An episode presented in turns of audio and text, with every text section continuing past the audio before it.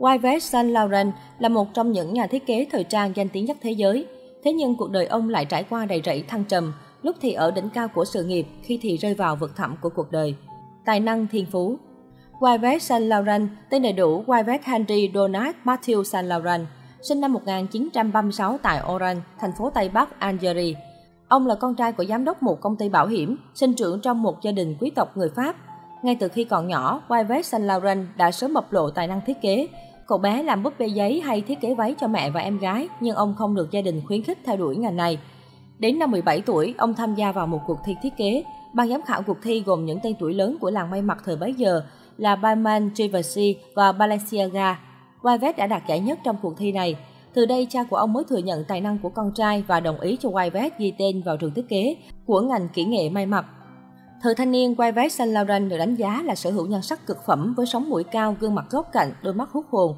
Ở ông có một sự cuốn hút khó cưỡng lại được, nhất là khi nhìn ông tập trung cho công việc để tạo ra các sản phẩm thời trang, có một mị lực khiến người chứng kiến không thể rời mắt nhìn. Sau khi tốt nghiệp ra trường, Yves Saint Laurent đến Paris lập nghiệp với vốn liếng là giải nhất cuộc thi International Wood Secretariat với thiết kế là chiếc váy cocktail vào năm 1954. Tài thiết kế của Yves Saint Laurent đã lọt vào mắt xanh của Michel de Brookhoff, nguyên là giám đốc của tạp chí nổi tiếng Vogue. Giám đốc này đã giới thiệu Yves đến với bạn cũ của mình là nhà tạo mốt ngừng danh Christian Dior. Năm 1955, Dior mời Yves Saint Laurent về thực tập và hai năm sau bổ nhiệm ông vào vị trí trợ lý. Yves đã có một bước khởi đầu ngoạn mục với cương vị giám đốc nghệ thuật. Tại đây, ông đã cho ra những mẫu thiết kế tinh tế đến từng chi tiết, chứng tỏ tài năng thiên bẩm của mình cho toàn thế giới. Lúc ở đỉnh cao, khi lại rơi xuống đáy. Năm 1957, Christian Dior bất ngờ qua đời sau cơn đột quỵ tim. Ở tuổi 21, Yves thừa hưởng một di sản đồ sộ, kế tục ngôi vương tại đế chế thời trang Dior. Tại đây, ông viết nên câu chuyện về sự lao động cực lực và hiến dân tận tụy, Ông vùi đầu vào công việc, tự nhốt mình vào trong một căn phòng, vẽ đến 800 bức phát họa khác nhau cho một bộ sưu tập. Trong 3 năm liền, ông là người duy nhất thực hiện 6 bộ sưu tập thời trang cho Dior, 3 bộ xuân hạ, 3 bộ thu đông. Đỉnh cao của huyền thoại thiết kế này là chỉ trong vòng một đêm thức trắng, Yves Saint Laurent đã phát thảo 1.000 mẫu và sau đó chọn ra tâm điểm cho buổi ra mắt bộ sưu tập đầu tiên dưới trướng Dior vào tháng 1 năm 1958. Năm 1960, Yves Saint Laurent bị gọi nhập ngũ theo quy định của Pháp. Tuy nhiên, thời gian phục vụ trong quân đội của ông chỉ diễn ra vỏn vẹn 20 ngày do chứng trầm cảm mà ông phải điều trị tại bệnh viện tâm thần. Chán nản tuyệt vọng, Yves Saint Laurent không còn muốn làm việc trong ngành thời trang và rời khỏi Dior. Tuy nhiên với sự động viên của người tình đồng giới PABG, Berger, Yves Saint Laurent đứng ra mở thương hiệu thời trang riêng.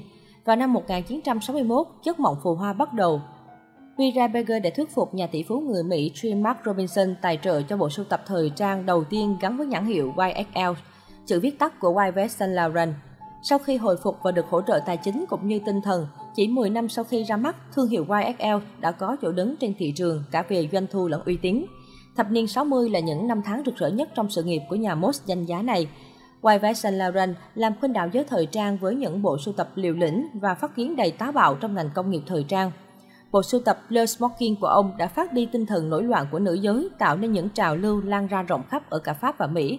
Ông còn khẳng định tên tuổi của mình qua một loạt những trang phục mang tính chất cải cách phong cách ăn mặc cho nữ giới như những chiếc váy trong suốt xuyên thấu năm 1966, áo jacket 1962, jumpsuit 1968. Tuy nhiên, danh vọng không làm cho Yves Saint Laurent cảm thấy hạnh phúc. Chứng trầm cảm cùng với áp lực quần quay của ngành công nghiệp phù hoa đã khiến Yves thống khổ. Không chịu được áp lực, Saint Laurent tìm đến chất kích thích, rượu cùng các thú vui trác tán. Nhắc đến người bạn đời, Vera Berger nói, Yves Saint Laurent yêu nghệ thuật thời trang nhưng lại chán ghét cuộc sống đời thường. Nhưng BG cũng phải thừa nhận rằng những bộ sưu tập tuyệt vời đã được tạo ra trong ma túy và rượu. Năm 2002, nhà thiết kế cho ra mắt bộ sưu tập thời trang cao cấp cuối cùng rồi quyết định rút khỏi làng mốt vì nhận ra ngành công nghiệp thời trang mới bị xâm chiếm bởi lợi ích thương mại hơn là nghệ thuật. Yves Saint Laurent từ trần vào năm 2008 vì bệnh ung thư não, hưởng thọ 71 tuổi. Sự ra đi của ông khép lại một cuộc đời thăng trầm vĩ đại, nhưng những giá trị đỉnh cao của nghệ thuật, của tinh thần, của đam mê và khát khao sáng tạo thì còn mãi. Tình yêu có một không hai Sẽ thật là thiếu sót nếu như không nhắc đến Pierre Breguet, người bạn đời đã ở bên Yves Saint Laurent khi ở đỉnh cao nhất của danh vọng và cả lúc ông ở đáy vực sâu thẳm của cuộc đời. Họ là hai người đàn ông tài năng đến từ hai thế giới hoàn toàn khác biệt. Yves Saint Laurent là một nhà tạo mẫu tài ba với một tâm hồn nghệ sĩ có trái tim nhạy cảm, Pierre lại là một nhà kinh doanh nhạy bén với những con số lợi nhuận.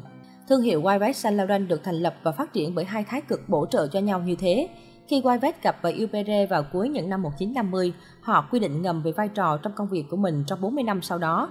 Yves Saint Laurent là một nghệ sĩ đấng sáng tạo, Bege là người quản lý, người gạt bỏ mọi chướng ngại trên đường tiến thân của Yves và điều hành phần còn lại. Ở Yves Saint Laurent luôn tồn tại hai mặt đối lập, hưng phấn yêu đời và chán nản tuyệt vọng, háo hức đam mê nhưng lại nhút nhát trước sự đời. Với một trái tim nhạy cảm, tâm trạng của Yves luôn diễn ra một cách bất định và không một chút kiềm chế. Nhưng Pierre lại là người duy nhất có thể bỏ qua tất cả sự bất bình thường ấy để ở bên Yves. Không gì có thể diễn tả nỗi lòng của Pierre khi phải chứng kiến người mình yêu ngày càng sa sút tinh thần và có lối sống xa đọa. Sau gần 20 năm sống chung, Pierre đã quyết định dọn ra ở riêng nhưng vẫn tiếp tục điều hành công ty, làm việc chung với Yves Saint Laurent cho đến khi nhà thiết kế này tuyên bố giải nghệ vào năm 2002. Pierre qua đời năm 2017 trong sự tiếc thương của những người ngưỡng mộ ông và mối tình giữa hai con người tài hoa nhưng đối lập. Có thể nói, Yves Saint Laurent trở thành một trong hai nhà thiết kế thời trang quan trọng nhất của thế kỷ 20, đã thay đổi cuộc sống của phụ nữ trên toàn thế giới. Mỗi bộ sưu tập thiết kế của ông ra đời đều đại diện cho những phá cách hiện đại, xóa bỏ những khuôn thước luôn gò bó phái đẹp. Tôi không thích biến phụ nữ thành một khái niệm trừu tượng của thời trang. Tôi không thích nói cô phải mặc như thế này. Tôi không phải là một nhà độc tài. Yves Saint Laurent nói. Ông đã trao quyền cho phụ nữ khi thiết kế cho họ những kiểu áo xuyên thấu hay chiếc safari jacket đi săn cùng những cách tân quần Âu vốn chỉ dành cho nam giới. Có thể nói, sự đóng góp và tầm ảnh hưởng của ông trong làng mốt đã khiến ông trở thành một huyền thoại vĩ đại và được hàng triệu người phụ nữ trên khắp thế giới nhớ đến.